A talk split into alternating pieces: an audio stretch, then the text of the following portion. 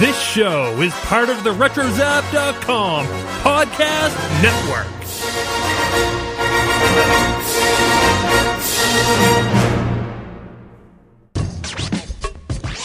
Today's episode is brought to you by TeePublic. Head over to the Animaniacast TeePublic store by visiting tpublic.animaniacast.com. You'll see a collection of Animaniacs, Pinky and the Brain, Freakazoid, Tiny Toons, Star Wars, and Disney designs, all selected by the host of this show. And welcome, everybody, to episode 85 of the Animaniacast. Vanilla, chocolate, strawberry, mint, rocky road, and some mint cherry, chocolate chip, and bubble gum in cup or cone. I'll take some. French vanilla, mocha, coffee, butter, pecan, English coffee, walnut, peanut, butter cup, orange sherbet. Fill me up. Sundays we make on Mondays with butterscotch, with cream and cherry. Not so fast. Oh, what's your hurry? Toppings, pile on the toppings with gumdrops, cookies, and a jimmy. I want it. Please gimme, gimme. There's no song like this in the movie. I know, but we got hungry. Double dip for me. Strawberry. Marble fudge and cappuccino, cream and cookies. That one's keto. Cheesecake Neapolitan. You can have it. Yes, I can. Now we've sung you every flavor. Which one would you like to savor? One more thing to set its fame. We forgot to tell its name. So we scream, it's ice cream.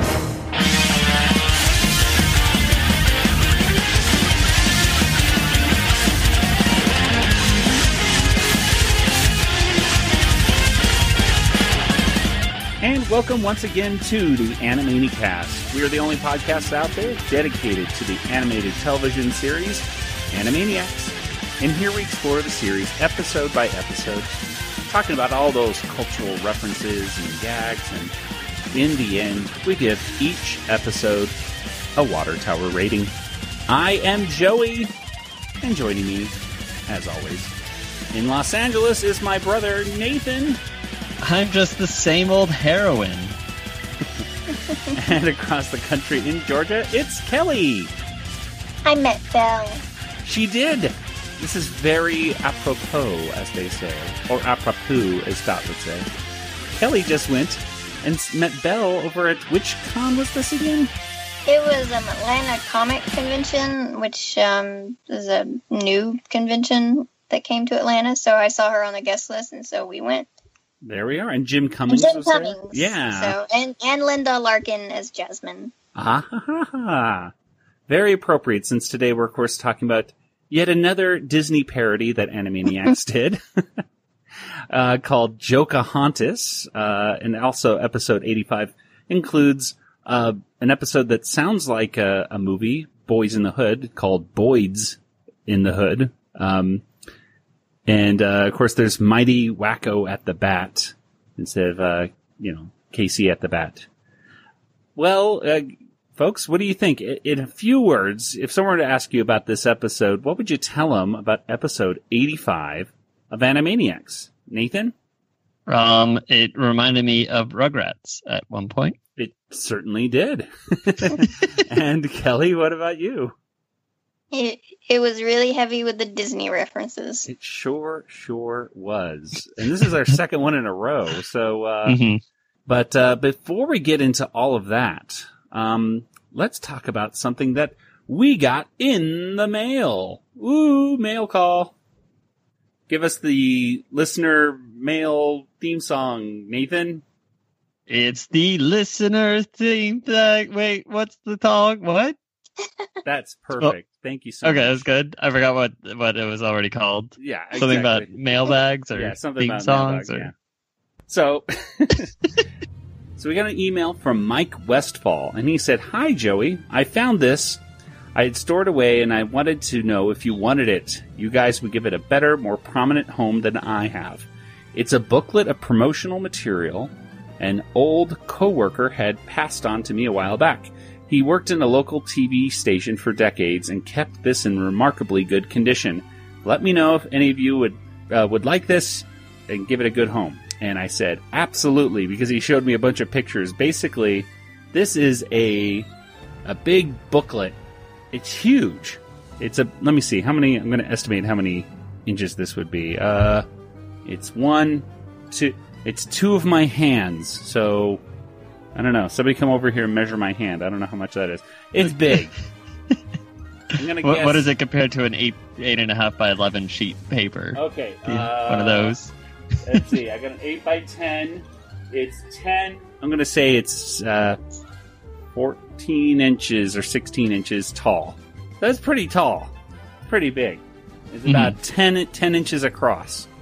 So, 16 by 10, something like that. Anyway, it's big. It's big. It's a big, giant booklet.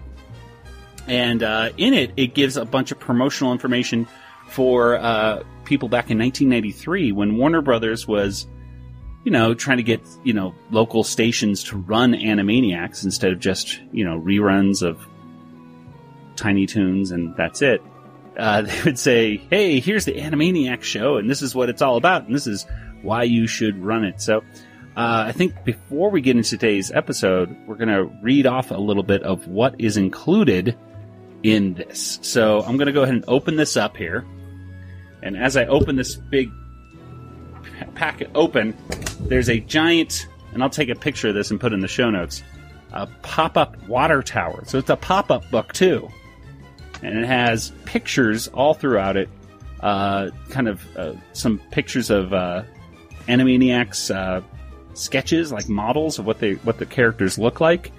And then in the foreground, they have pictures of looks like a lot of shots of the big candy store, and a shot here from Dracula, and a shot from Cookies for Einstein. And it says the following: Steven Spielberg presents Animaniacs. What happens when you mix the wackiness of Warner Brothers animation with the style of Steven Spielberg? Beat wildly for 65 half hours and serve on the hottest children's network around? You get a heaping helping of zany fun, Animaniacs. Animaniacs, the latest, greatest, wildest whimsy to come from Warner Brothers and Steven Spielberg, introduces a unique collection of animated characters, the likes of whom have never been seen, in a no-holds-barred, half-hour series of outrageous thrills, irreverent lunacy, and merry mischief. The stars of the show are none other than the Warner Brothers themselves, and the Warner sister. Yakko Warner, Wakko Warner, and Dot Warner are the inseparable siblings whose goals in life involve having a great time, and standing up to uppity, unreasonable adults. The Warner Brothers and their sister Dot were created some 50 years ago by an eccentric and gifted animator at Termite Terrace, and then deemed far too zany to be let loose on an unsuspecting public. As such, they were immediately locked away in the Warner Brothers Warner Tower, where they have lived for nearly half a century. Until now. Now, in 1993, Yakko, Wakko, and Dot escaped their confines and regularly run amok, dishing out their own brand of frenzied comic madness, pouncing on the pompous, reviling the rude, baffling the bossy, righting wrongs and wronging rights.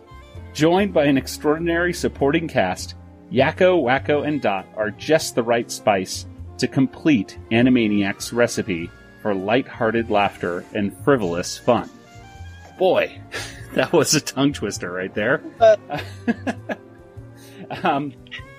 a pretty cool intro right there to the characters of Yakko, Wakko, and Dot. It then goes on to show some of the supplementary characters. So you turn the page, and then it shows, Rita and Runt, and Pinky and the Brain, Slappy, the Hip Hippos, etc. It says, Animaniacs is a new half-hour, fully animated series that will premiere on the Fox Children's Network in September 1993, airing Monday through Friday in the afternoon. The new show represents yet another remarkable collaboration of Warner Brothers Animation and Steven Spielberg's Amblin Entertainment. Animaniacs features a wide variety of original new characters. In addition to the star hosts, Yakko, Wakko, and Dot Warner, Animaniacs features a wide variety of original new characters. In addition to the star hosts, Yakko, Wakko, and Dot Warner, Animaniacs features Rita and Runt, a homeless cat and dog, Mindy, a precocious 4-year-old, and her protective dog Buttons. The Goodfeathers, 3 pigeons who hit the streets in search of food, status, and respect. Pinky and the Brain, 2 lab mice with grand plans to take over the world. The Hip Hippos, the ultimate hip yuppie couple. And Slappy Squirrel, a sassy female cartoon star of the 30s and 40s, who is still pursued by villains, to name but a few. In the new series, each half-hour episode has its own theme, and the 3 or 4 cartoons comprising an episode all relate to the same theme. While the series' graphic design represents the finest classic animation, its approach and development of story material is as contemporary as today. So when I read that, I thought, "Ooh, Nathan, that's what you like. That's what you like in their Animaniacs episodes, is the ones with theme." And that was one of their goals, right there. It looks like that's great. Yeah. So it goes on from there, and after this, we have some sheets of stuff, and I went ahead and scanned some of this stuff and sent it over to Nathan and Kelly so they could read it, because unfortunately, Mike only had one of these, so. For any listeners who have additional, kits to send us, just, send us an email. We'll appreciate it. No, but seriously, Nathan, why don't you go ahead and read what it says here? I guess under the character profiles. Is that the first sheet we have? That's the first one I have. All right. What does it say under character profiles? Well, okay. It says, who in the blazes are the Animaniacs? I mean, clearly, they have never been anything like them before, and for good reason. Animaniacs were too wild, too whacked out, too off the wall to be unleashed on young, unsuspecting audiences until 1993. Now, according to Dr. Spock, kids are ready for anything. They've seen it all, except Animaniacs.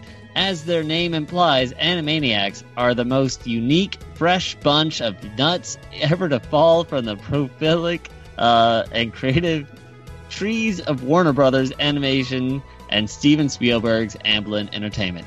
The stars of Animaniacs are the Warner Brothers. No, not Jack, Harry, or Sam, but Yakko, Wakko, and Dot, the Warner sister.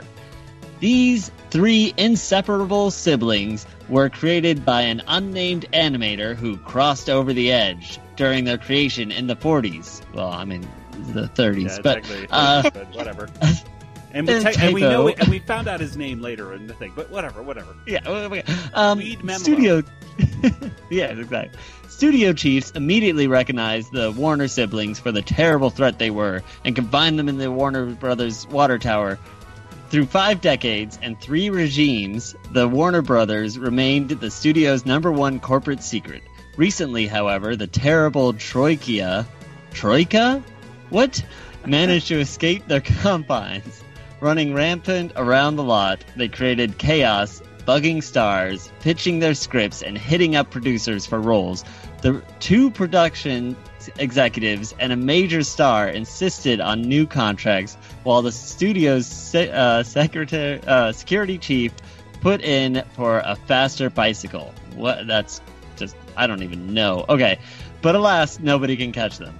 Now they regularly escape and run amok everywhere, jumping into wild and zany episodes with a fabulous assortment of other wonderful and unique characters. Woo! I gotta find out who wrote this. I gotta... Text. Right? I gotta send this over to Tom and go, do you know who wrote this stuff? Because there's superfluous information in there for sure. It is interesting. This promotional stuff is interesting, that's for sure. By the way, how do you pronounce this? Troika? It's a group of 3 people working together, especially in an administrative or managerial capacity. There we are. So, there we go. That was the Warner's character profiles. Let's see. There's a quick little thing about Warner Brothers animation. Nathan, go ahead. Nathan, keep reading for us. What does it say about a tradition of excellence? Oh man, the tradition of excellence. Upholding a legacy of creative excellence that now spans more than half a century, Warner Brothers Animation is bringing to Animaniacs the same magic and wonder it has painstakingly brought to such current favorites as Tiny Toon Adventures, Tasmania, and Batman the Animated Series. Senior producer Tom Ruger and producers Rich Ahrens and Sherry Stoner have assembled a team of the industry's foremost creative writers, directors, and animators to breathe life and laughter into the frantic antics of the Warner Brothers Yakko and Wakko and Sister Dot, and the wonderful assortment of other characters in the hilarious new series. The average Saturday morning television show uses only about 10 to 15,000 animation cells per segment, states producer Ruger, but on Animaniacs, we'll be using between 20 and 25,000 cells per episode. The result will be a far greater fluidity of motion. We think the series will be the smoothest, best-looking animation to be found anywhere on television today. All right. Tom Ruger got it quoted. Yep. Which is awesome. So yeah, it's really making me psyched about this Animaniacs show. Right? I'm excited for that extra 10,000 cells per episode. That is a pretty big amount when you think about like how... I don't know. I think if I were a TV exec, I don't know if I'd be sold on it because it sounds way too good to be true. It's true. But it's about to get better because... I know. Now this coming up, I see the next page and I know what's up. I would be sold on this. Well, Kelly, why don't you read to us the next section? Steven Spielberg, executive producer. On the heels of his extraordinarily successful Tiny Toon Adventures, the top-rated children's series for first-run syndication by Warner Brothers, Steven Spielberg now presents the wild and zany Animaniacs, a new fully animated series for the Fox Children's Network. The filmmaker's involvement with the new series represents, in his words, a natural extension of the type of high-quality animation we work to attain on Tiny Toons. That is the fullest animation economically possible for television. With Animaniacs, we are investing the same effort and expect to achieve that same fully animated, finished look that is so important to both viewers and its ultimate success. The filmmaker readily acknowledges Warner Brothers cartoon characters as his favorites. They are sassy, don't take any guff from anyone, and never take no for an answer. Although in Animaniacs, we are giving birth to a new group of characters. They are deeply rooted in the classic Warner Brothers tradition in terms of their three-dimensional personalities and varied character traits. Mr. Spielberg's body of work as a director includes some of the film industry's biggest all-time hits. Among them are Jaws, Close Encounters of the Third Kind, E.T. the Extraterrestrial, Raiders of the Lost Ark, and sequels Indiana Jones and the Temple of Doom, and Indiana Jones and the Last Crusade, The Color Purple, Empire of the Sun, and Hook. He has just completed principal photography on his latest, Jurassic Park, starring Sam Neill, Laura Dern, Jeff Goldblum, and Richard Attenborough. As executive producer, Spielberg's credits include Poltergeist, The Goonies, Gremlins, and its sequel, Twilight Zone the movie, Back to the Future, and sequels Parts 2 and 3, An American Tale, Inner Space, and Joe vs. the Volcano. These films also represent some of the most critically acclaimed and highest grossing motion pictures in history. Okay, Joe vs. the Volcano is not the most critically acclaimed. That's what acclaimed. I was going to say. Really? Joe vs. the Volcano? I'm sorry. And it's not, and it's an okay movie, but it's not, you know. I haven't seen it, but I just heard it's not good. Oh, I mean, it's fine. I didn't even know Spielberg. That's one I didn't even know Spielberg worked on. So yeah, me too. I just when you read that, I was like, really? He produced that? Anyway, yeah. One word to say about that is brain cloud. Anyway, in addition to directing, producing, and executive producing such films, Mr. Spielberg presides over his own thriving film company, Amblin Entertainment, where he actively oversees the development and production of virtually every project in which Amblin is involved. Wow. That is just a time capsule right there. I love the particular stuff right there of Spielberg in particular. The part where it's talking about Jurassic Park. He just wrapped the movie. It's like, oh, if they only knew. Yeah, this is going to be big. This little movie called Jurassic Park. And we're still talking about it today. Uh-huh. I literally, did y'all see about the Jeff Goldblum statue in, I think, London? I did. Yeah, I saw that. I thought it was a joke at first. No, it looks great. I mean, it's like, obviously can't be a permanent statue. Is it inflatable? It should be. It should. It looks like those kinds of statues, because it has this kind of bronze look to it, but it looks like one of these statues you would see like in Washington D.C. You know, like have a statue of Albert Einstein that you can crawl on top of and everything. But yeah, they really should make one of Jeff Goldblum, like the same way, shirtless Jeff Goldblum laying out, sprawled out like that, and you can just climb on top of him. That would be fantastic. Anyway. That would be amazing. The last little section right here is kind of getting down to the business. It's almost like for more information, please see us about this. So it's basically saying advertising and promotion. In keeping with their tradition of powerful advertising and promotion, Warner Brothers and Fox Children's Network will provide an all-out advertising and promotional campaign for Animaniacs. These efforts will help to enhance the excitement surrounding the launch of this new classic animated series. Warner Brothers plans an extensive program to generate awareness of the series, including a full schedule of trade advertising, focused consumer promotion geared for the series' fall 1993 premiere, a full advertising-supported consumer promotion for spring 1994 to support the launch of licensed merchandise. Fox Children's Network, in turn, will provide heavy introductory support of the program's launch in August and September 1993, including a full schedule of on-air promotional spots slotted to reach young viewers in the target time period, and then print advertising in Fox. So this is, and it says for print advertising in Fox's popular children's magazine, which I totally forgot that there's a Fox Kids magazine, but that does sound vaguely familiar. So yeah, anyway. But then it has an Animaniacs fact sheet, and then it just kind of, lists off program name, the premiere date, the network, when it's going to be on Monday through Friday. The coverage will be 92% of the United States. The series concept, in short, an entire new group of wild, wacky, and zany characters who live in a modern American city. The show represents the best of classic animation with a highly contemporary edge. Principal characters, Yakko, Warner, Wakko Warner, Dot Warner, three inseparable siblings who escape from the Warner Brothers Tower and wreak havoc, poking holes in sacred cows, and meting out justice to adults and other assorted villains. The other key characters are Rita and Runt, a homeless cat and dog, Mindy and Buttons, a precocious 4-year-old and her protective dog, the Good Feathers, three street pigeons in search of, quote, bread, status, and respect, Pinky and the Brain, two lab mice, plans to take over the world, Hip Hippos, the ultimate hip yuppie couple, Slappy Squirrel, retired cartoon star from the 30s who's still pursued by villains. And then it tells about, who the writers are and the producers and everything like that. And then it closes it all up with some consumer products information. So if I ever wanted to give write a letter or call or perhaps even fax some of these people in different Warner Brothers, I wonder if these fax numbers still work.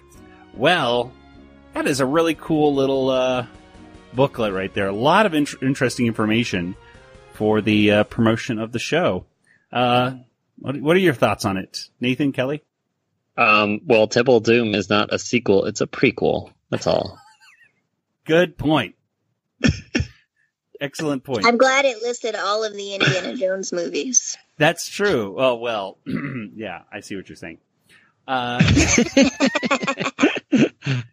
Never mind. Biting my tongue. All right. Well, let's go ahead and move on. And by the way, thank you again, Mike, for that awesome. I mean, that was, I sent out Mike every single one of the Animaniacs decals that I've made, as a thank you to him. But seriously, Mike, this is just, this is awesome stuff. So, send it to us, mail this package off to us, which was not a cheap mailing cost to mail this huge booklet off to us. So Thank you very much, Mike. You're an awesome listener. Thank you so much. Yay. Stay tuned. Kids WB will return. Come, Pinky. Greetings, persons perusing podcasts. Are you looking for something a little different for your Star Wars-themed shows? Then join millions of others who now proudly call themselves scoundrels. I don't think it's millions, taxes. It has to be close by now. After all the word of mouth and interwebs, nothing exists in a vacuum, Dennis. Space does. I'm not sure what this space vacuum you're talking about is. Never mind. So if you're looking for a unique show for news, hot space opinions, unique discussion points with our hypotheticals, or taxes' musings with Saber Clash, then tune into Starships, Sabers, and Scoundrels with me, Dennis Keithley. Me, Jay Krebs. And me, your humble little Dark Lord of the Shtick, Darth Taxis. From failed bits to musical guests to dancing Wookiees, you never know who might drop by. You really never do. So start your engines, fire up your sabers, hold on tight, and join us for Starships, Sabers, and Scoundrels. Part of the RetroZap Podcast Network. The kids of the 70s and 80s are all grown up, but the good times of childhood don't have to end. Our generation can share the fun and fandom of our youth with the next generation and bring the past into the future. And wrap it all up to make a fantastic present. Join Jedi Schwa and Chef's Bazaar every Monday morning to get your work week started by reminiscing about the past and exploring the future with your earbuds on Techno Retro Dads. So find us on iTunes, Facebook, Twitter, or on RetroZap.com. Part of the RetroZap Network. Hey, you guys, it's Rob Paulson here. I am so thrilled that we have the Animaniacast to continue to find a way to help me to get a frickin' job. Thank you for listening. Bye. All right, well, let's go ahead and get into our discussion of episode 85 of Animaniacs. But before we do, Nathan, tell us, when did this episode first premiere? Okay, so this episode first premiered on Saturday, September 14th of 1996, which was right when the PlayStation's Crash Bandicoot was released. Also, Mark McGuire became the 13th player to hit 50 home runs in a season, and Jeff Daniels helps his daughter lead a flock of geese in South and Fly Away Home. Okay, I don't know if you saw that movie. I heard of it. I know of it. I knew it was a movie. God, Mark, well, yeah. I saw it. It's fine. It's whatever. Yeah. But yeah, and Crash Bandicoot, I know, just was re-released recently for the PlayStation, and people had a whole new discovery of this is so hard. It's like, yeah, yeah. Video games used to be a lot harder. Yeah, exactly. In most cases, I just downloaded Star Wars Jedi Starfighter for the PlayStation 4, which was like on the PlayStation 2, I think, originally, and it's original run, and I don't know, I'm bouncing into ships and I'm just hitting the water, and I haven't died once, and I'm like, what is going on here with this game? Apparently Jedis could use the Force a lot, and they could protect themselves constantly from crashing into things. At least that's my theory. But other than that game, it's true, games are just, you can't play them now without like, Nathan, we were talking about the new Nintendo Super Nintendo thing, and you can rewind the footage. So if you make a mistake, you can press the rewind button so you don't fall off the cliff each time or something. Yeah. It's like, we're spoiled now, because now we're in a world of infinite lives, and it's not about, playing the first 3 levels for 3 months to try to beat the game. Anyway. Well, it's more story now, like, which is good. Like, usually story's more important than the grind. Let's go ahead and get into today's discussion. But before the major segments, there was a little Rugrats parody, and I guess we're going to call it Animani Rats. And, well, this is the Rugrats opening theme done at the opening of this episode. And it's really a shot-by-shot kind of switch on things. The Warners are all babies. Let's see here. Let's go through the character listing here. Wakko is Chucky. Yakko is Tommy. Slappy is Grandpa. Skippy and Mindy are Phil and Lil. Dot is Angelica. Buttons is Spike. Dr. Scratch and Sniff and Hello Nurse are married for some reason. It's very weird to see them like that, but they're Tommy's parents, or Yakko's parents, whatever. He was cute in a milk. Yakko squirts a milk carton instead of a milk bottle. Yeah, What do you guys think of this opening?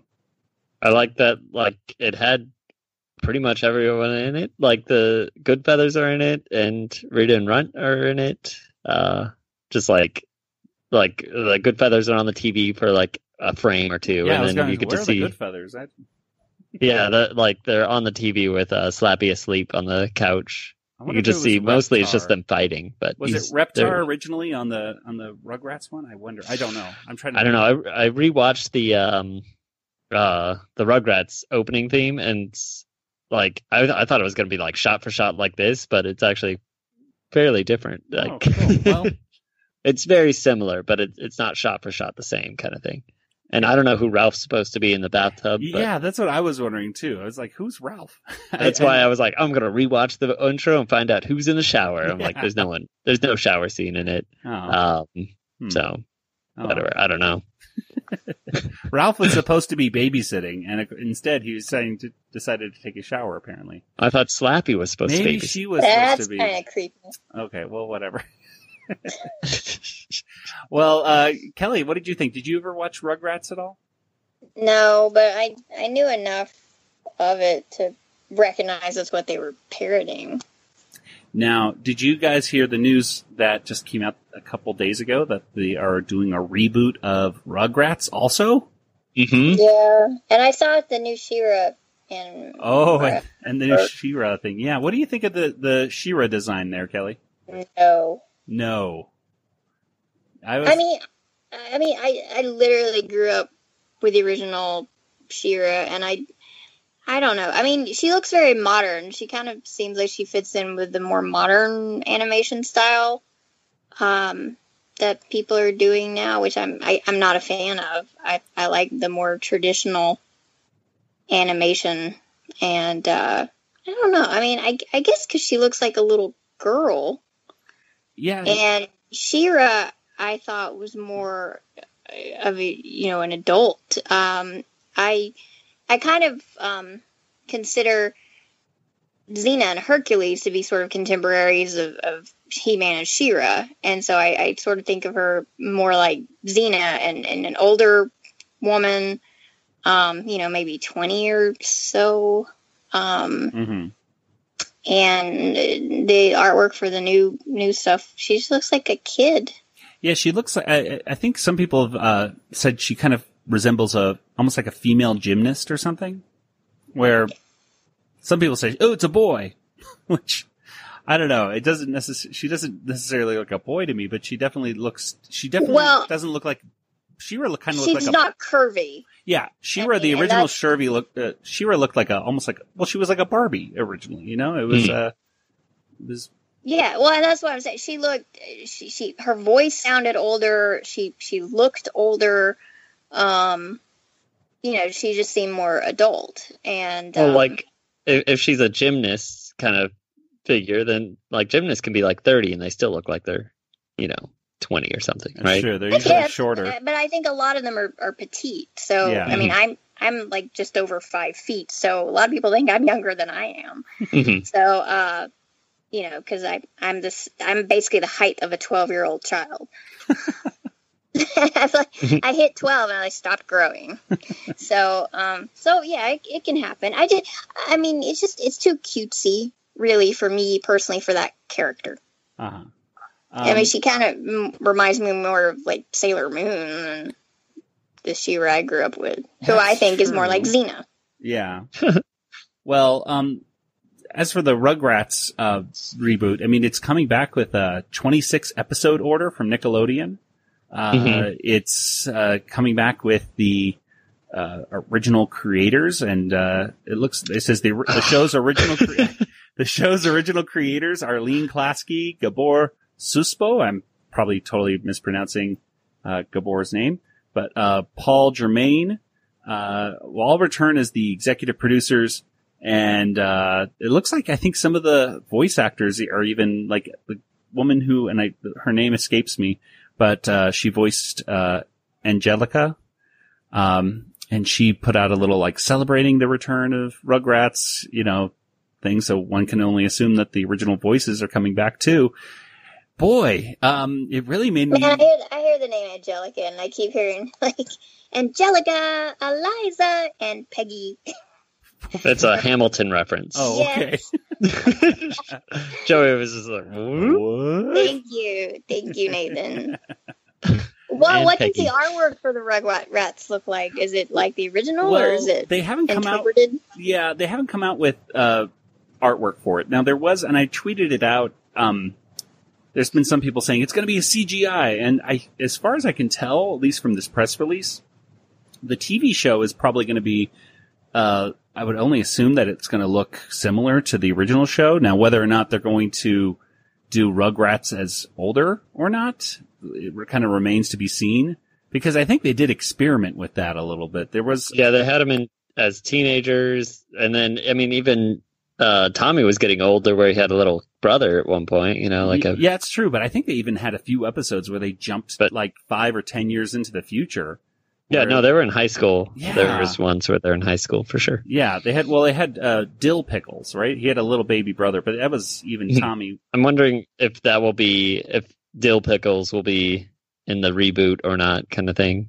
Yeah, well, I mean, maybe they're the adults in this one. And I think Chucky had an adopted sister. Yes, I think too. See, they had a lot of seasons of Rugrats, but there is going to be a CGI / live action movie that's going to be coming out, and there's not much details about that. I mean, who knows if it's going to be like the newest SpongeBob movie that came out, where it was CGI / live action stuff going on. Or if I don't know, the babies are CGI or what? I don't know. It seems like it's going to be really creepy to have like a CGI baby that looks like Tommy. I know. It's like, how do you do that? You have like remember when we were babies and we all looked weird and goofy looking, and now we're live action people? Every baby starts off computer generated and eventually turns into a live action person. I really don't know how they're going to do that. Maybe they're going to do it like the Disney movie Dinosaur, like that was a live action backgrounds and stuff, but the dinosaurs were all computer animated. So maybe all the characters are computer animated, but they're being put onto live action backgrounds. At that point, though, it's like kind of like, well, why not just make the whole thing computer generated? But yeah, I don't know. Anyway, the world of Rugrats is going crazy. It's reboots all around. You get a reboot. But what a charming idea for them to actually bring back the original creators of the show. Yeah, I wish another show would do that. What show was I thinking that I wanted the original creators to come back? I don't know. Gosh. Oh well, I can't think of it. Let's talk about Animaniacs. All right. Well, let's go ahead and get into our first segment, and it is Jokahontas.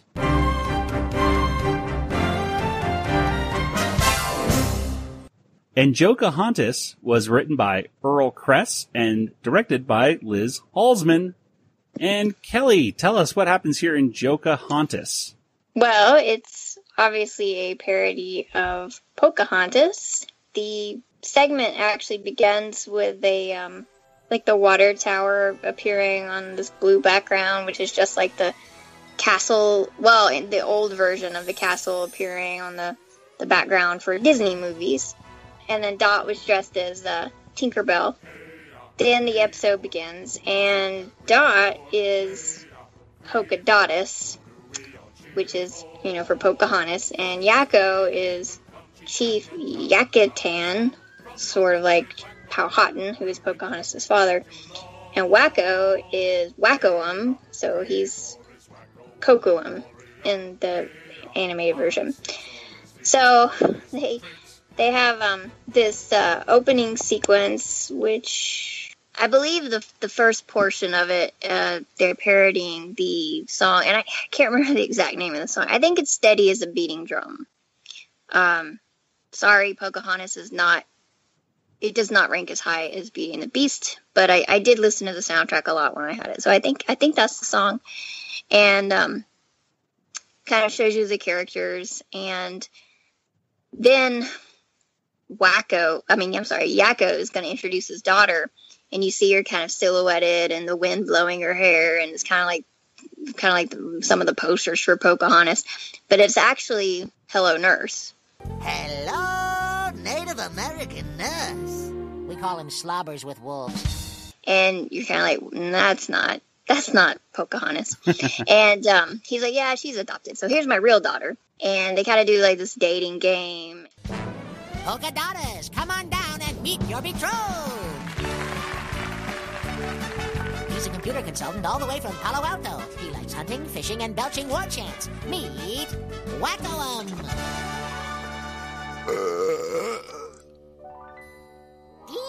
Disgusting. She doesn't want to marry him, so then she goes talks to Grandmama Maple, who is like Grandmother Willow, and she's trying to get her advice, but Grandmama Maple is slappy with a tree trunk on her head. I spent 4.5 hours in makeup to play this flippin' tree. It ain't doing wonders for my career. Hi, Aunt Slappy. Skippy, are you doing a cameo in this thing, too? Yeah, I'm the raccoon. Spew! What's that sappy music? That's my song, Maple Leaf Diddy. Get it? I'm a maple tree. You're not going to sing, are you? For the sake of the show, no. Then Mel Gibson shows up, and he's supposed to be John Smith, and in Pocahontas, John Smith is voiced by Mel Gibson. So in this version, they have John Smith looking like Mel Gibson. And he shows up, and he's got this helmet, and then all of a sudden these little mouse ears show up, just like Mickey Mouse. And he does a song, and singing about being on the water, and he's got his two friends. And then they arrive. Then there's some ice cream. Yes. Like this whole big segment of ice cream flavors and singing a song.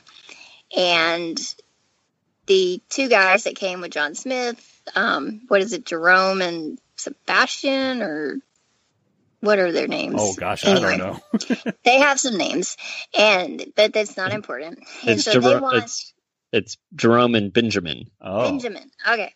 So they want the secret recipe for the ice cream, and they're not going to give it to them, and so they start hurling ice cream at them. Hey, if you won't give it to us, we'll take it. Right, let's go.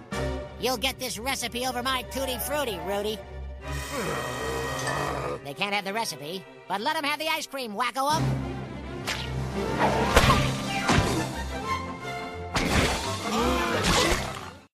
I forgot that I needed to mention the whole another Disney heroine bit. Oh, yeah. Because they were talking... They were talking about how this is a story we've heard before, and then Dot shows up and she's under the water. She's like Ariel, and then she's like Beauty and the Beast dancing in the ballroom, which was fun, and yay, Belle. And Jasmine, that showed the carpet flying with the genie. And so it's kind of like they're saying this is the same old tired Disney story where the heroine wants more out of life and doesn't want to be, just somebody's wife or something like that. And they want adventure in the great wide somewhere. Father, I can't get married now. There's a great big crazy world out there, and I have a feeling there's something better for me. Say, this plot is beginning to sound familiar.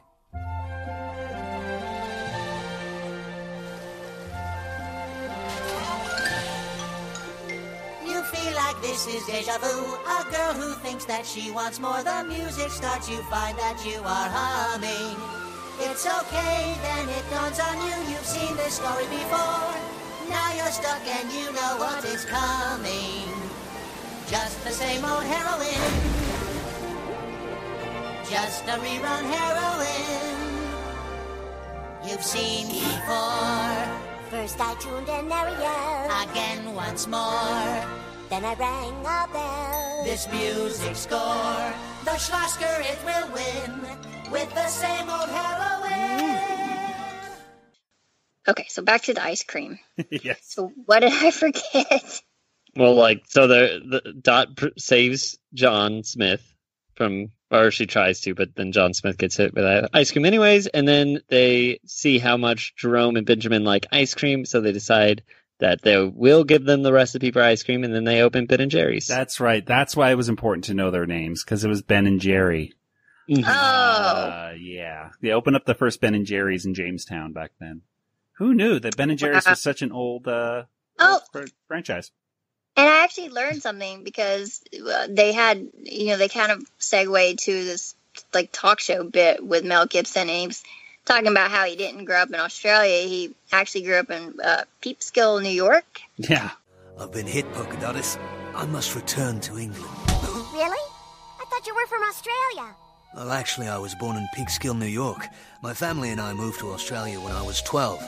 I studied at the National Institute of Dramatic Art in Sydney, and then I started making movies, which was actually... Whoa, Mel! Way too much info. Oh.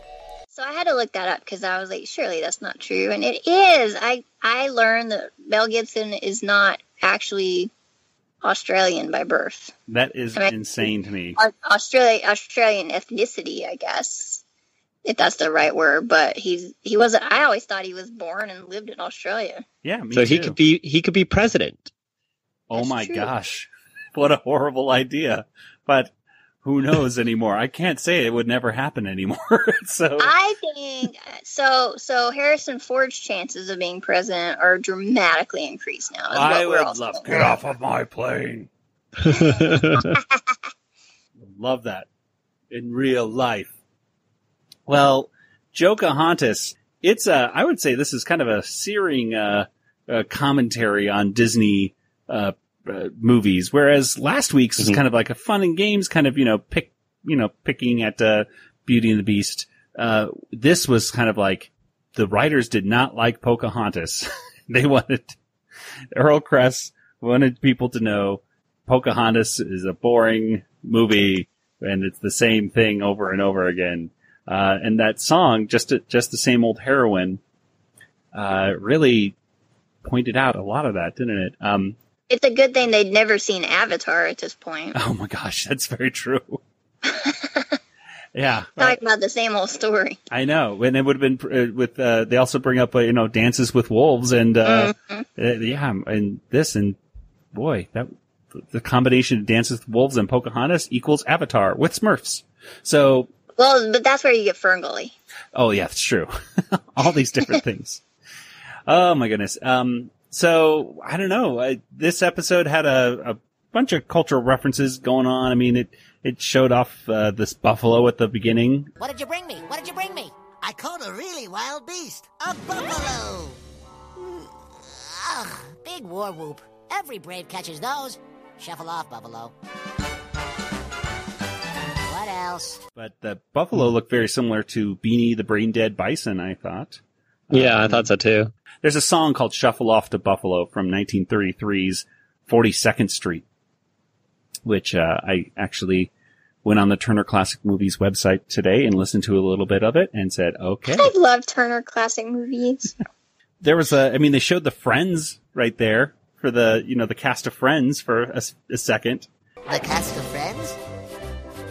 So, those guys are everywhere. I think it's really funny going to our show notes here, Nathan, and looking at some of the original show notes, the commentary that people put in, and from like 1996. Yeah, 1990. Yeah, some people in 1996, on the early days of the internet, wrote the cast of Friends. Are you kidding? Those guys are everywhere. I totally agree. Never watched the show and still can pick all of them out, especially that Jennifer. What's her name? And I just thought, oh, you person in 1996, not knowing Jennifer Aniston's name.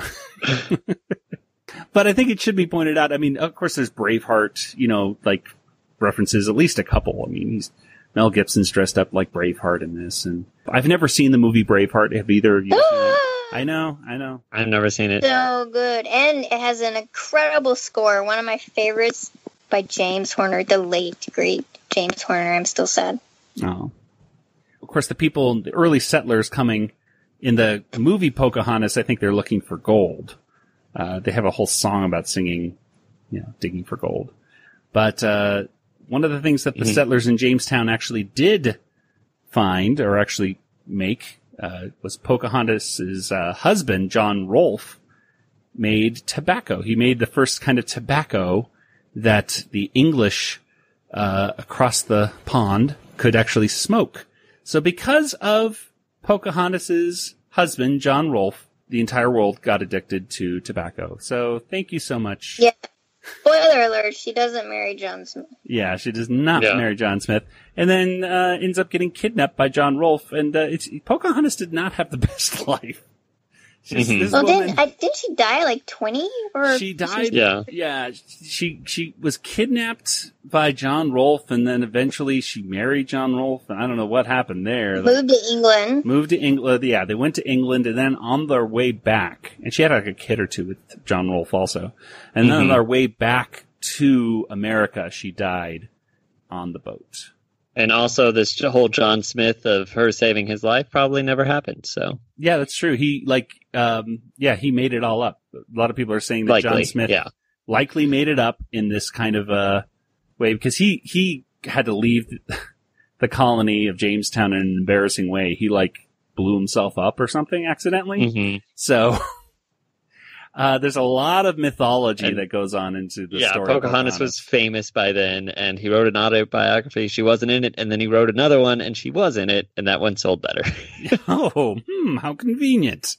Yeah. So I don't know. And that's when it really comes into the movie of Pocahontas as well. When you're dealing with this historic figure / also kind of a fairy tale at the same time. I only saw the movie Pocahontas one time with my family, and that was when Nathan was there. I don't know if you remember it, Nathan. Drive-in theater? The drive-in theater. We saw it with Look Who's Sleeping Now. What is it called? Look Who's Sleeping? No, not While You Were Sleeping. While You Were Sleeping. While You Were Sleeping with Sandra Bullock. Yes. And While You Were Sleeping was a much better movie.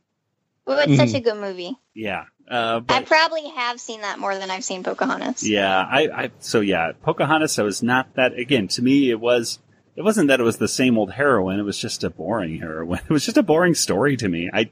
And then, of course, I remember a lot of people were criticizing the look of Pocahontas at the time because she does not look like Pocahontas would have really looked like at all. It was a little over-sexualized, I think, too. Well, I remember some people at the time, some critics were saying, this is Jessica Rabbit. And when you hold Jessica Rabbit, like a picture of Jessica Rabbit next to Pocahontas, it kind of looks similar. You know, the eye line and the nose, or lack thereof, because, they're barely there. She looks very busty and just very... Yeah, it doesn't look like how Pocahontas certainly would look like at all in real life. Yeah, she's supposed to be like 12 or something, right? Yeah, 12 or 14. Instead, she's a Barbie doll running around the place. So, now if you like the movie Pocahontas, I'm not saying you shouldn't. I'm just saying it's not for me. And you're wrong to like it, but... But it does have some good songs. Like I said, it's not my favorite, but it's certainly better than some of the later stuff that came out. Colors of the Wind has certainly lasted the. Oh, yeah. That's a great song. And Just Around the River Bend is really great. So. I like them. I like seeing them in World of Color and California Adventure. That's a really cool part of that part. But I don't know. What do you guys think about Pocahontas, though? Was this a funny cartoon? Was this a good... commentary on Pocahontas and stuff? What do you guys think? Nathan? I liked the passing the wind joke. That was pretty cute. But Dot had to cut it off really fast. What are you doing? Painting with the colors of the passing wind. Did you say passing wind? Please, I beg you, let us not go there. And it was cute seeing all the Disney references. I got like same old heroine. I guess I like seeing all the Disney that they put into it. I guess I don't know, but I didn't like that they were mocking Disney. Oh, they were a little stronger, weren't they, in this one? I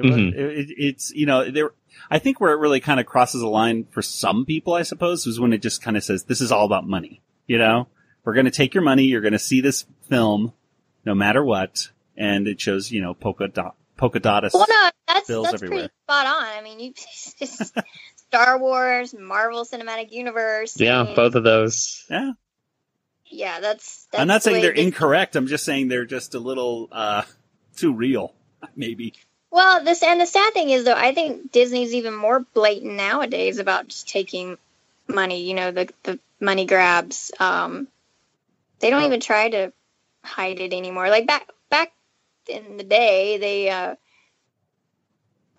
they wouldn't do direct-to-video sequels quite as often, or, you know, they kind of take their time with them or space them out a little bit. And now it's just they actually did take them a nicer approach to the Beauty and the Beast Enchanted Christmas, and they actually, it wasn't on, I think it was direct to video, but they marketed it like almost like a full-length feature film.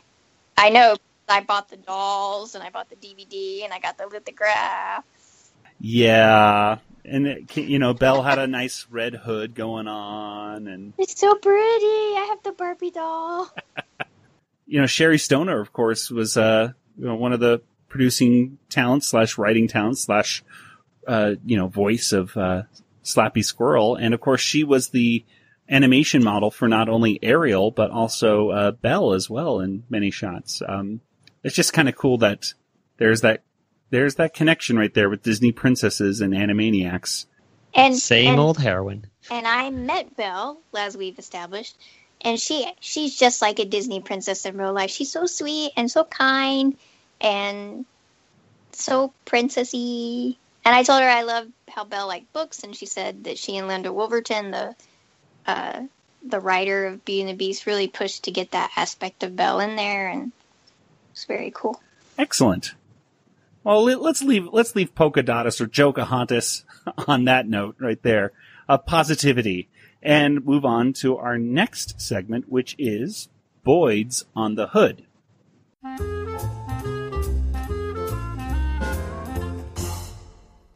Boyd's on the Hood was written by Lance Falk. It was directed by Liz Halsman. And, well, let's see. Basically, in this one, it's the Goodfeathers get run over by Thaddeus Plotts' limo.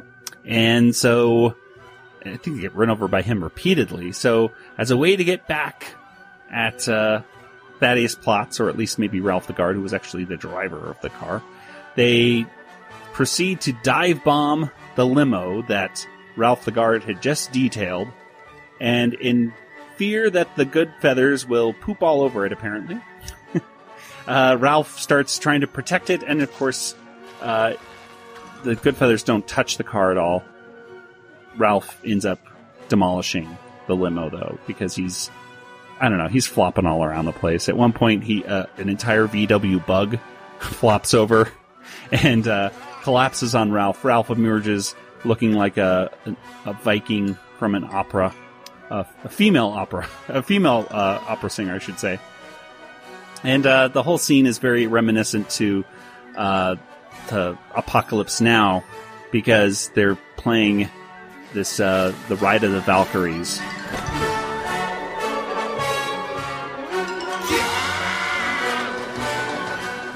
No, that's pretty much it. There's not much to this cartoon.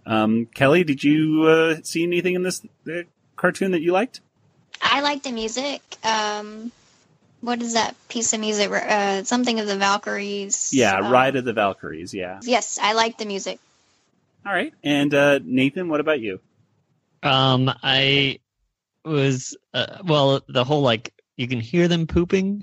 Yeah, there's a shot where you can go like inside. That was probably my favorite part too. It's like you go inside of Thaddeus Plotts' office, where you just hears a commotion outside, and you hear some splats and stuff. So contact was made.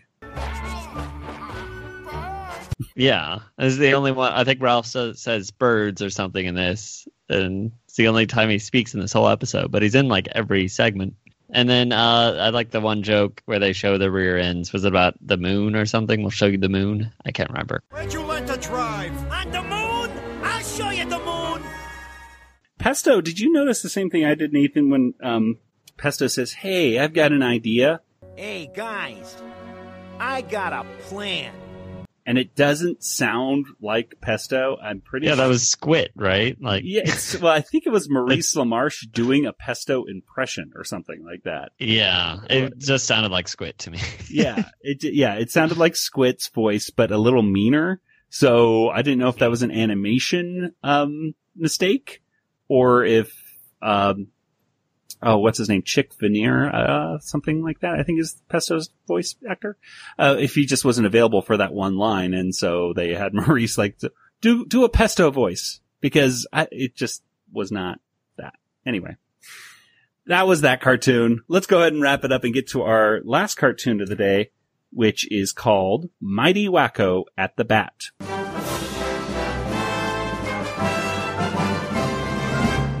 And Mighty Wakko at the Bat was written by Randy Rogel. It was directed by Aru Payton. And Nathan, tell us what happens here in Mighty Wakko at the Bat.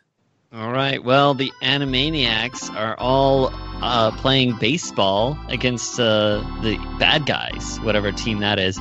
And they are down by 1 point. And they need to get one more point or they won't get paid. So everyone's cheering. They all go out. So... Dr. Scratch and Sniff's first up. He immediately strikes out. And then we have Pesto. He's up to bat. He hits it, slides into first, but gets out. And then Ralph the guard's up, and he's a great hitter. He's about to hit the ball. He's not facing the right way, but the umpire points him in the right direction. And then he gets hit in the head with a ball. So Skippy takes his place. He's on first and up to bat. Comes the cutest little Wakko Warner. He can't even lift up the bat. It's so heavy. Everyone's laughing at him from the other team, and even people in the crowd they can't believe their eyes. But he hits it, and it goes straight into space, it looks like. And then it's going to fall down right into outfield, and they're going to catch it. But Minerva Mink and Hello Nurse... they distract the catcher just long enough for it to fall to the ground, and Skippy runs to home, and then Wakko is right behind him, but the ball's also coming, and Wakko slides into home, and there's a big dust cloud, and the catcher's got the ball, and who is he? Is he safe or is he out? And the umpire says he's out, and then he realizes that no, he's safe. And then that's the end of the cartoon. Also, it's in the theme of Casey at the Bat. Yes, I think we should. I guess we should have mentioned that at the beginning of it. But yeah, very odd for the umpire to just change his mind right there at the end. Usually that does not happen. So good, lucky for I guess Plots might have gave the umpire some money or something before the game. So whatever. So this cartoon features all of the cast of Animaniacs, or at least the majority of them, right? I mean, even the Hip Hippos. Mm-hmm. I don't know how effective the Hip Hippos would be at the bat, but even they were playing on the team that day. There was a few weird shots. Like, I don't know, like when the ball sails by and when Wakko hits that ball, for some reason, Squid is out in the outfield for some reason. Yeah. I'm like, Squid, you're on the wrong team. What's going on here? No wonder we're losing. Yeah, exactly. This team is so disorganized. But anyway, other than that, it's Casey at the Bat. I mean, Randy Rogel did a fantastic job, I think, taking the words of Casey at the Bat and really making them sound, just as good as the original with, they were humorous and, it was nice. He stood there like a tiny fixture, only 3 feet tall. The players jeered, the pitcher sneered, and then he hurled the ball. It sped on past, lightning fast, and Wakko got a hit. The ball went up and up and up, and through the sky it split. And then it started dropping toward the center fielder's mitt. Oh, please don't let them catch it. Plots was pounding on the wall. No use, though. The fielders all were right beneath the ball. And they'd have caught it, too, except there came a sudden noise from Minerva Mink and Hello Nurse, who both said, "Howdy, boys." They turned to look. Their bodies shook. Their tongues came wagging down. And amidst it all, they missed the ball, which landed on the ground. Wakko got to base, and he was not the only one. But Skippy crossed the plate at home and scored the tying run. I don't know really what else to say about this. There's not really any major references other than Casey at the Bat. There was Freeling Cola as one of the signs, which is a reference to Friz Freeling. but that's about all I can think of. Nathan, Kelly, what did you guys think about this cartoon? I was really excited when Wakko showed up with the base on his head and he was safe. Yes, like under the mound. That's one way to do it. Nathan, what about you? I enjoyed it. It had a good, I don't know, it's a happy ending, which is nice. Usually it's a very sad ending, so. That's true. I remember watching the original Disney version many times, and I never really liked it that much as a kid because it ends with Casey, of course, striking out. I remember my dad, you know, we'd watch it from Make Mine Music, and we'd watch it, you know, on Betamax as a kid. And Dad would always laugh at, you know, Casey, you know, trying to hit the ball in the puddles at the end in Mudville and crying. And I just thought, oh, that's so sad. And my dad's just laughing. But this, I was glad to see that Wakko won. Oh, and then the line from Mindy at the end was just random. Just, do you think? I love you, bye-bye. Yeah, like, do you think she came in and recorded that, or was that just a pre-recorded? That photo? Had to be pre-recorded, I would hope. Although I would hope that they would have actually paid. What's her name? Gosh, Bart Simpson voice girl. Lady, oh my gosh, what's her name? I'll think of it after we're done. Nancy Cartwright. Thank you. Yeah, I would hope they would have to pay Nancy Cartwright if they used her voice. Okay, I love you. Bye bye. All right, well, that pretty much does it for today's episode. Let's go ahead and get to our water tower rating. All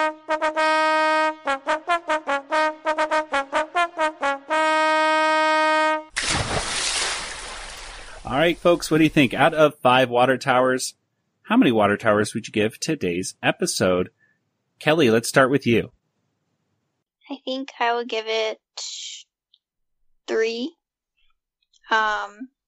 I did like all the Disney references, even though they were a little mean sometimes.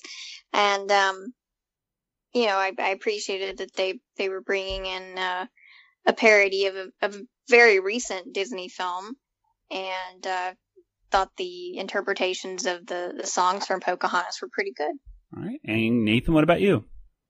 I'll give it 4 water towers. I really enjoyed, like, the Rugrats parody was really cool, and I don't know, I thought all the segments were better than average, I guess. I don't know. Yeah, so 4.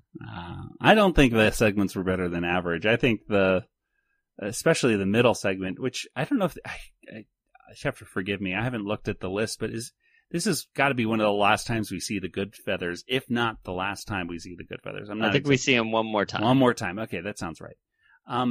And just to not see the good feathers for so long. And I was just kind of disappointed that this is what they got, you know? So I'm going to say this is 3 out of 5 for me. It's not terrible, but I wish it was a little bit better. That was my opinion.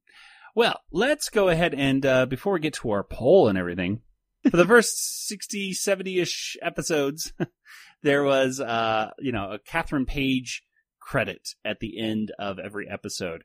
And then they stopped doing that. So they went to gag credits instead. And so we've been kind of pushing these off for a while. And, well, we're going to go over some of them today. So we've already gone through some of the gag credits and everything, but we're going to continue to go through them, starting through 76 through today's episode. Nathan, I'm going to read it, and then I want you to give me a audio reaction of some sort. So here we go. I know, just put this on top. So here we go. Gag credits rundown. Episode 76 was Toto. He appeared courtesy of Ted Turner. Not in Kansas anymore. Episode 77, producing, producer, producing, production. Say that 5 times fast. I can. Probably. 78. Scratch and Sniff's head. Was that thing lumpy or what? That was in the Sound of Music episode. 79. Our version of history is the correct one. I don't remember what episode that was. Episode 80. Hey, we can see your house from here. Nice. That's nice to hear. Episode 81, Wacko's Head Apparel by Mr. Lucky of Tarzana. Ah, he wears a red hat, everyone.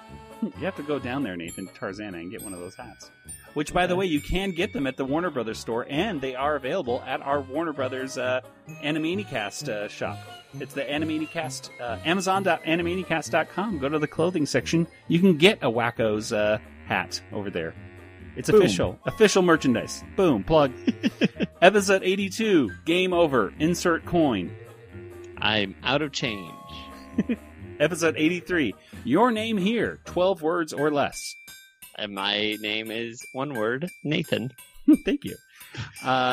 Episode 84, This Is Something. Here we go. Episode 84, Names by Our Parents. And then it goes on to say, reading small print can lead to eye strain. Visit your optometrist regularly. And for that matter, don't forget to go to the dentist at least every 6 months. If not, you might get cavities or gingivitis or some nasty gum disease. As for me, I got a toothache right now that's killing me. So don't make the mistake I did. See a dentist and try using some mouthwash now and then, okay? And remember to brush after every meal and floss once a day. This has been Animaniacs, episode 84. Upcoming episodes are 85, 86, 87, 88, 89. And don't forget about show number 90. Another good show you can look forward to is show number 91.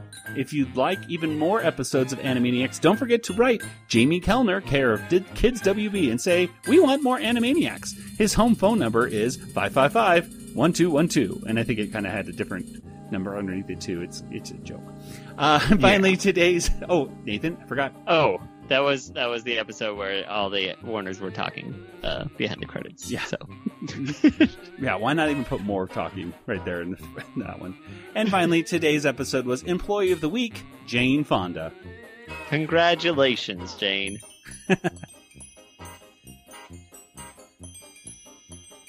So our poll last week said, which of these segments would you want to see return in the upcoming Animaniacs reboot? The choices were, with 6%, Mime Time, so that was at the bottom. Randy Beeman segments were 7%. Chicken Boo came in 22%, but overwhelmingly 65% said they would like to see the Good Idea, Bad Idea segments return in the upcoming Animaniacs reboot. What do you two think? Kelly, what would you like to see return as kind of a side segment in Animaniacs? I think I'd go with Randy Beeman. Oh, why do you think Randy Beeman? They're just so short and quirky, and you never know what he's going to say, and so they're just funny. Now, would you have Colin, the original Colin, back, or who would... Well, yeah, I mean, if possible. So, of course, Colin would be... older, yeah, probably be in his 30s or something, but yeah, but they'd still be, you know, if they do it like they did before, it'd still be funny. You either have to get Colin up there, Colin Wells, or I suppose you could also get Colin has a son. You know, these days, I think when we talked to him, and he talked about his son being around the right age to voice Colin now, that would work too. So I'm just saying, executives at Warner Brothers. Do the right thing. Nathan, what do you think? I picked Chicken Boo. Chicken Boo. Yeah. But that's just because I think those segments are so funny.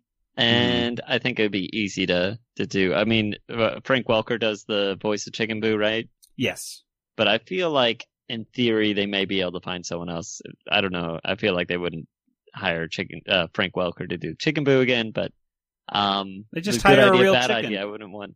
a different voice for that. So Tom Bodette is still doing stuff. I mean, they could easily get Tom Bodette. He's part of. I mean, you got to get Tom Bodette for Good Idea, Bad Idea, right? Yeah, exactly. That's why I'm assuming none of the people are coming back. So that's why I was like, Chicken Boo is the one I would want. Yeah.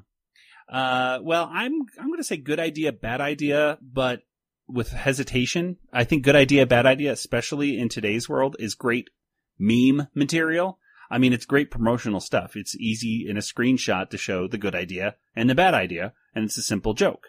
I'm hesitant, however, since, you know, Sherry Stoner really came up with the look, I believe, of Mr. Skullhead, and Sherry Stoner's not working on the show right now. That gives me hesitation that, you know, it seems like a personal kind of thing to her, and to have it go on without her, it seems not right to me. But that would be the thing I would think would be the best. Well, Nathan, what do we have for this week's poll?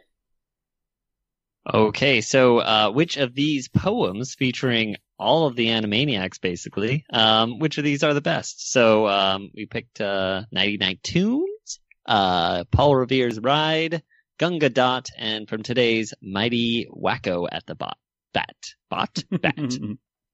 All right, so those are all, poetry related things. They all have the cast. It's connected. Yeah, whatever. It's close enough. Well, it's a poll. It's a poll, people. You try coming up with polls for 85 episodes. It's hard. So you can let your voice be heard by simply going to twitter.com/Animaniacast or simply search on Twitter for #AnimaniacastPoll. Well, let's go ahead and get to some contact information. Kelly, where can people reach you online if they'd like to say hello? They can email me, kelly@bigshinyrobot.com, or at me at Twitter, at YodaPrincess, YODAPRNCSS, and then I'm Kelly Animaniacast on Discord. That's right, our Discord channel, which is discord.animaniacast.com. And now that Kelly's back from the convention and she has her, notifications on, she might actually be able to hear you when you say hi to her. So reach out. Nathan, what about you? I'm on Discord at Nathan at Animaniacs, something like that, and Twitter JANGOFT. That's me, JangoFT. That's cool, man. All right, and as for the Animaniacast, we're on Twitter and Facebook and Instagram, and you can catch us on every single one of your favorite podcast players. If there's a podcast player out there that you're like, hey, you're not on this thing, send us an email, animaniacast@retrozap.com, and we'll make it right. And speaking of retrozap.com, we are a proud member of the RetroZap Podcast Network, and you should head over to retrozap.com today to not only check out a great listing of different articles and stuff like that every single day for your pop culture needs, but also there's a ton of other RetroZap podcasts that you can listen to as well. If you simply subscribe to the RetroZap podcast feed, you can get every one of the podcasts delivered straight to your device. It's what I do, and it made me so cool when I did it. Anyway, let's go ahead and close up shop for today. So for Nathan and Kelly, this is Joey saying, good night, everybody. Good night, everybody. Good night, everybody. This podcast is not endorsed by Warner Brothers or Amblin Entertainment and is intended for entertainment and information purposes only. Animaniacs, the Warner Brothers logo, all names, pictures, and sounds of the Animaniacs characters or any other Animaniacs-related items are registered trademarks and or copyrights of Warner Brothers, Amblin Entertainment, or their respective trademark and copyright holders. All original content of this podcast is the intellectual property of the Animaniacast unless otherwise indicated. What's that all about? A handshake is how we say hello. Would you like to see how we do it? Good night, everybody.